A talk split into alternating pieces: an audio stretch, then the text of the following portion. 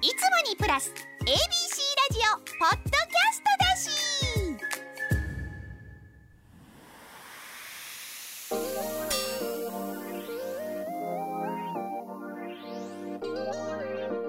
カンニング竹山の大阪出張。この番組はお笑い芸人カンニング竹山が大阪の小さな ABC ラジオのスタジオで自分を語る。それ以上でもそれ以下でもないポッドキャスト番組です。えーいろいろ福島と好きになってでも旅していくならどうしてもここから逃げられないよなっていうのは原発よ。だからこれは原発入んなきゃいけないということででも原発なんかなかなか入れないからまだね J ビレッジってサッカーのコートがね原発の作業員の人たちが一回入るとこでしたわ、はい。そこで着替えて防護服に着替えてバス乗って原発行くんだけどその時期になんとかたどって入れてくれって頼んでそしたらタレントで入る人がいないしでもちろんサンミュージックっていう僕のプロダクション初めノーって言ってたよ。原発入っちゃダメですって「いや関係ねえだろバカ野郎」みたいになって。俺は俺だっつって勝手に入るんだけどでそれで入れてもらえることになって今まで2回行ってんのね原発って。で1回目はね防護服で来て入って入ったんですよ、うん、でその時にすごかったね。もう本当にまあ変なお笑い的なあれで言うとガンダムみたいな感じの組織になってたね。なんかいろんな機械入って。でもう戦力をつけて。でこれ来たらもうおしっこもうんこもいけないから今言っといてくださいみたいな。もう脱げ脱ぐの大変だから。ないんですね。そうで脱ぐ脱いでも勝手に脱いでもそれ全部もう処分しなきゃいけないから。なんかほ線線量で放射能ついちゃうから。ついちゃうからでそれで行ったんですよ。でとでちょうどバスでねそれでもだいぶだいぶ良くなってきた時だけどバスで1号機2号機3号機4号機とか通れて降りちゃいけないの。バスで行くとピーピーピーピーって言うよ。線量多いから。でも俺覚悟して入ってたからこれ行かなきゃいけないと思って。行って入ってうわこれとんでもないことにやっぱなってんなっつってその辺から今の 1F の現状とかそういうのを学んでいくんですよ。これ何が起こったのかここでとか。そういうの分かって。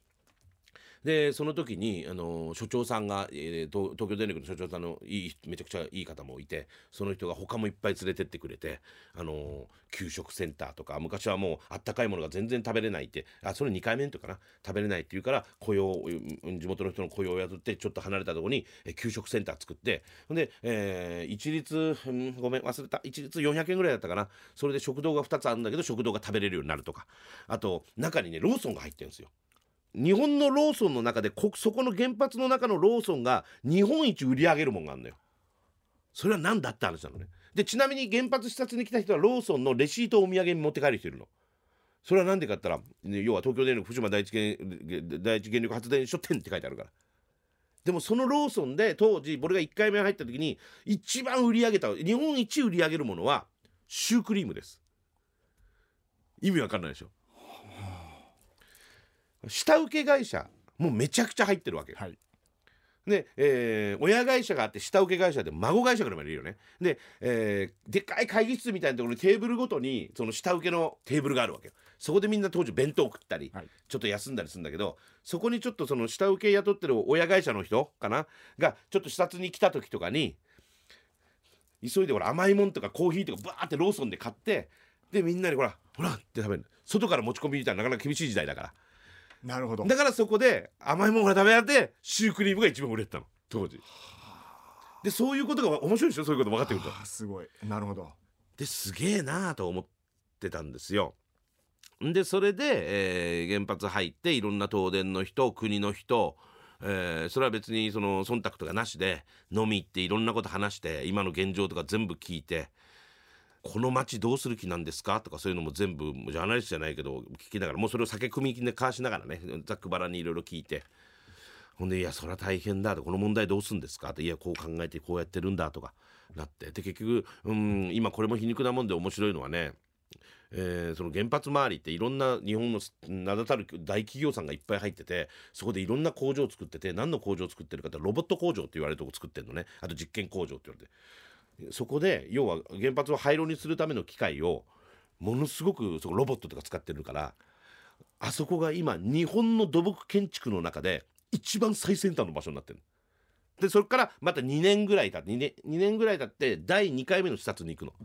なんでかってもうもう一回見なきゃいけないと。今の本当の原原発の状況をと。やっぱ福島好きなもんとしてはと。ほんでまたルート探ってって入れてもらったの。ただねガラリと変わってた。まずスキニングってものをしたわけ。あそこの原発って地元の人にとっては、えーもちろん雇用の場でもあるけど遠足とかも全部あそこだったの。もう芝生が引いてあって広い公園で桜の木が3,000本ぐらいあって。でみんなそこでこうおお弁当を広げて食べたようなところだけどその芝生とかそういうのが染料があるからそこを染料を含めるためにコンクリートで全部固めたわけ。で桜の木も全部切ったわけ。1,000本残したのかな。でもほぼ切って。で切ったやつももうそれ処分しなきゃいけないよ。それもほほちゃのついてるから。ほんでそうやることによって染料を下げたわけ。で染料を下げると何が起こってくるかっていうと極端に言うとジーパンと T シャツで動けるのよ。で4号機はもう燃料棒取っちゃったから4号機の下はもう普通に野面で歩けんの。で、えー1号機2号機3号機の下も別にもう防護服はいらないの。中入るとかよっぽど横まで行く人は防護服はいるけどね。もう3号機1号機2号機3号機のちょっと離れたところでも後ろバックに写真とか撮れるようになってるでこれはなぜかっていうとうんこれ褒めてるとかじゃないですよ。もともとは東電が悪いからね東電と国も悪いからあの作業しやすいようにそうやったことで線量をぐっと下げたってことはさっき言った日本で一番え最先端の土木技術をの場所になっちゃってるからいろんな土木会社とかいろんな企業の方ががやってるから作業するためにはそうなっちゃうからっていうのがあるんです。でそれではこんな変わったんだっていうのがある。で、えー今話題になってる処理水という問題ね。処理水っていうのはもう、うん、その皆さんもよく今マスコミで言ってるから分かると思うけども原発っていうのは常に冷やさないとダメです。それでなぜかっていうと実は何これが本当のこと言いますね今からね。何も変わってないです。これニュースとかでも全然言わない。あれはあのメルトダウンを起こしてる。メルトダウンっていうのは分かりやすく話すとちょっとこれ分かりやすく話さないと分かりづらいと思うんだけどえっ、と、えーえーなんかあ,、まあ、おっかねえおっかねえ危ねえ危ねえ原発のものがもうあまりにも高温で爆発して高温で溶けちゃってもう正しくはないけど大体こういうことだけあ分かりやすく言いますよ溶けちゃって一つのこううーんなんていうかな、えータンクの中入ってたんだけどあまりにも熱くなっちゃってそそいつらがタンクを溶かして下にダラダラダラダラもう下痢みたいにダラダラはい流しちゃった。でそれがものすごい細かい粒のたまにあのぼ機械が入って、えーロボットが入ってこれがデブリですってやってるでしょ？あれどれくらいの大きさがあった？らそのロボット自体がねどれくらいの大きさがあったらペットボトルぐらいなの。ペットボトルよりもうちょっとでかいかもしれない。あのークリハンドクリーナーぐらいかもしれない。それがウィーンってカメラつけても池になってるデブリのところはもう水で冷やさないと。はい。放射能熱出るから。あれをイーンって生かしてでカメラで撮撮るから本当にもうちょっとの間でどれくらいでいいかな、うんと、あの絵って本当にもう何メートルじゃないの。何十センチ何十センチの縦何十センチ横何十センチの絵ぐらいですよ。でそこのスタジオあるでしょ、はい。そのデブリがこの天井からドバーンとこう溶け込んでザー落ちるでしょ？で細かくなってるでしょ？でこの例えばこのスタジオでいうとこのスタジオのこのマイクのこの隅っことかこの辺の壁とかこのスピーカーのこの横の中とか時計の後ろとかもうテーブルの上もそうだし細かくなんかいろんなところに、えーデブリというものがもう溶け落ちてるんですよ。なんか家の中でゴミかなんゴミじゃないな。ゴミ？ゴミの塊みたいなのをフーってこう吹いたらもういろんなところにゴミ飛び散るでしょ、はい。それがデブリですでそれ全部取らなきゃいけないです。でそれ取るためには今に不可能なんです。だからいろんな名だたる企業がロボット作って全部取ろうと廃炉に向かおうってなってるんです。だからある意味言うとねこれ用語じゃないよ。これ言うとお前ら用語だという人いる。用語じゃない。ある意味言うとそこまで抑え込んでるそそんな状態なのに今あの状態でいるというのは日本の技術力かもしれない。そうじゃないとあれチェルノブイリにしなきゃいけないです。全部囲わなきゃいけそうですないねチェルノブイリって何かって言ったら石棺というものをやってるんです。石でも囲っちゃう。そうすると一生です。一生人類というものがいる限り。何千年経ったらだんだんだんだん弱くなってくるけど。ずーっと管理しなきゃいけない。そうじゃなくてこのデブリ取って廃炉にできないか。技術はどんどん高まっていくから廃炉にできないかっていうのが今の状況。だから根本治ってねえっていうのを言わないとだから揉めるんです。でその中で水はいるから水をデブリとかその辺の燃料棒とか通すところにデブリだからそこ通したら水はもう危ない危ない水になる。めっちゃ危ないこんな水。それをアルプスというので処理する。処理する流すわけにはいかない。だから一旦タンクに溜めた。でところがそのタンクの場所がもう置き場所がなくなっている。人によってはまだまだあるだろうっていう。いやでもそれ人の土地だから買わなきゃいけない。でありますよ。で許可できないかもしれない。でもそれってここ23ヶ月の話じゃない。あの原発を処理しようと思ったら今から多分40年とか無理無理無理。100年200年300年400年。からそれやってる限りはずっと水は生まれ続ける。どこまで貯めんだって話になる。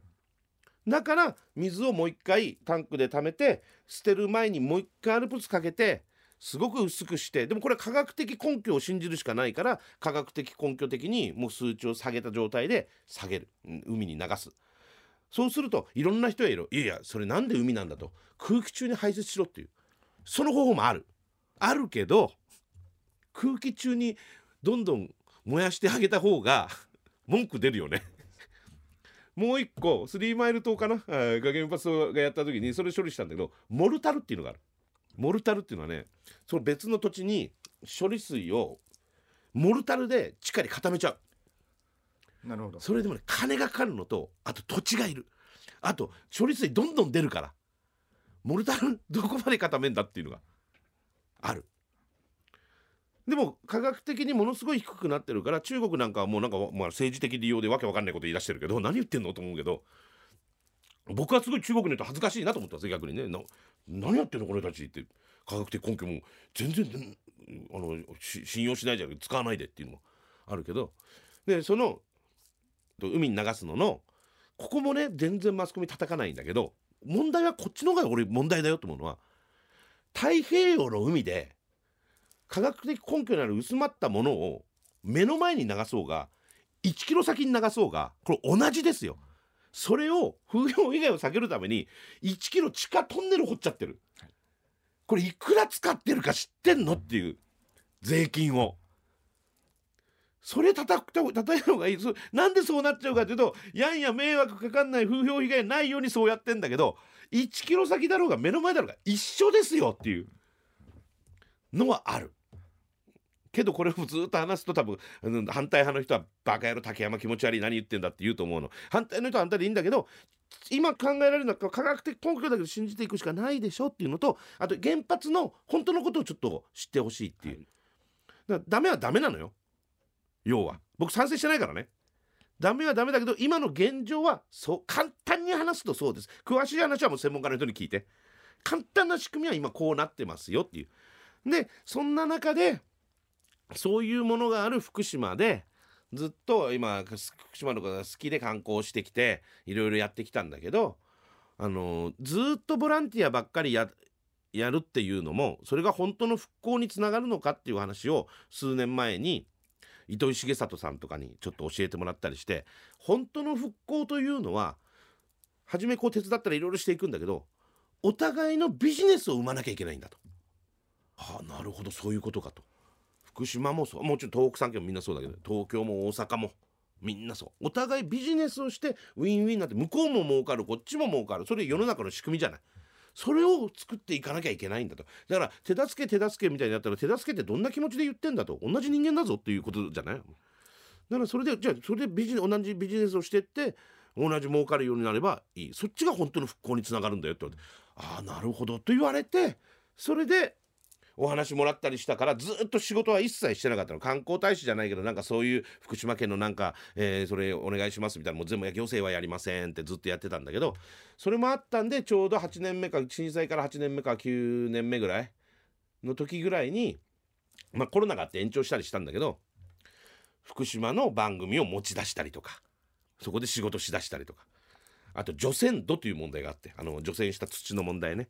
それを全国に配るんだけどもうそれもちょっと今日は割愛しますけどそれもちゃんと分かりやすく説明しなきゃいけないからうん環境省のフォーラムに言われて「あ僕ちょっとじゃあ僕やります」ってそのこと勉強したりとか分かりやすく伝えたいなと思ったりしてと思ったんですよ。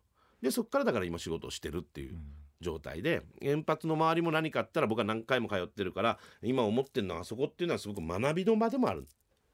あそこって震災の学びでもある。津波とかあの伝承館っていう施設もできてるしでそこもものすごく分かりやすいこの311のことすごく分かるあの地域のことも分かるしあと原発っていうのがねこれは事故った原発っていうのはエネルギー問題を考える時にものすごくいいね。エネルギーはいるからこの国。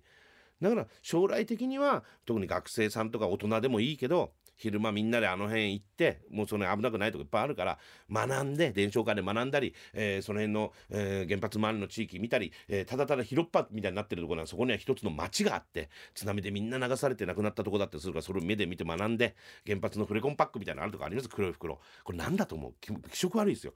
でこれの意味とか学んでほんで夜は、えー温泉行ってうまい飯食って飲んででみんなで笑いやってやる福島の観光みたいのをやってくれれば一番いいなっていう活動に置き換えたいなっていうのが福島に対してね。なんかちょっと熱い思いですけどね、はい。でもそういうことなんですよ。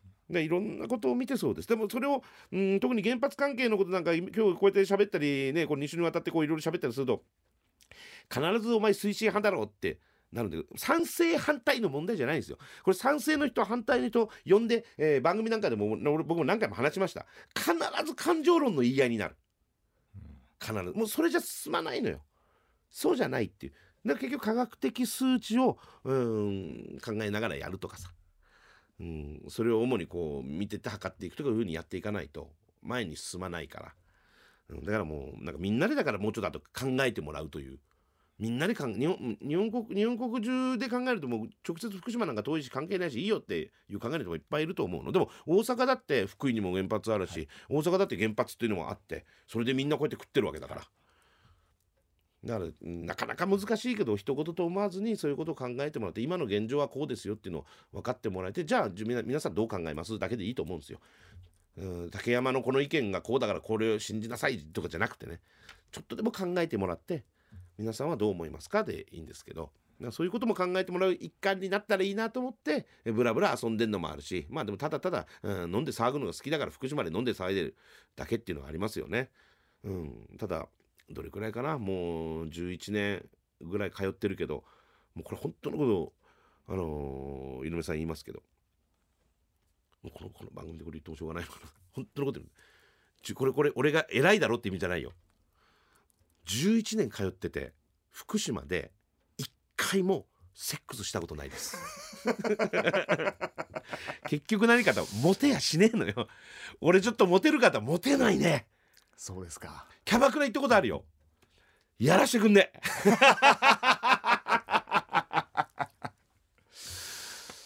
うんでそういう色恋は今んとこはないですね。たまにほらそんだけ通ってるから女でもいいんじゃないの？とか、はい。なんか家庭あんじゃないの？向こうにとか言う人いるけどいやいねえよっていうことですよね。まああのトータルで言うといろんな難しい話もしましたけど、まあ、東京からなかなか福島行くって難しいと思うのとあ大阪からね福島行くって、はい。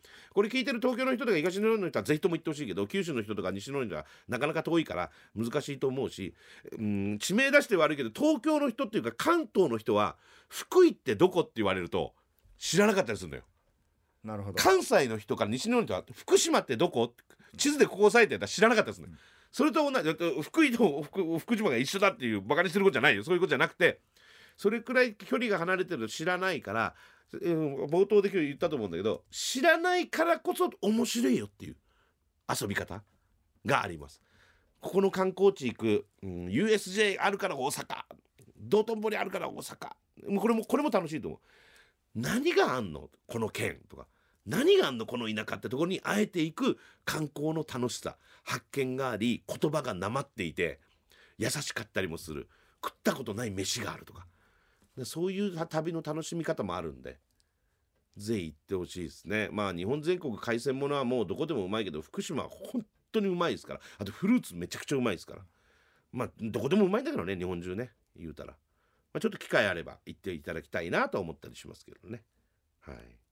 2ヶ月に1回ぐらいですか？あのあそうそう番組ね。誰しら。そうそうそう福島テレビさんっていうだからフジテレビ系ですよね。こっちでいうとカンテレさん系の局でね。2ヶ月に1回福島のことなんか誰も知らん知らねえじゃねえかよっていう誰しらって言われる番組ロケ番組ね。それをやってるんですけどまあ東京のスタッフ僕の仲いいスタッフとかとみんなでやってやってるんですけどうーんいつの間にかねあの初めパイロット版で特番打ってたんですよ。2時間とか。福島オンリーでねそしたらあの福島テレビの社長に呼ばれてもうそれも全部カメラ回ってますけどゴールデンだって言われてゴールデンのレギュラーだって本当ですかって言ったら3ヶ月に1回だったんです。よ なん3ヶ月に1回レギュラーじゃないでしょ社長とか言いながら。でもそれでこう行くようになってそしたらまたこれよね嬉しいのはねこれがこれ TVer でも見れますんで、全国の人ぜひ見てほしいんですけど今のこの時代にさ視聴率15%とんのよ。夜7時から8時で15%コアって言われるもので言うと15%の時が 9. 点何パーです。って取るんですよ。で裏思うまよ。思うまに勝ったのよ。そしたら勝った勝ったって喜んで次のオンエアの時にやっぱさすがヒロミさんやるね。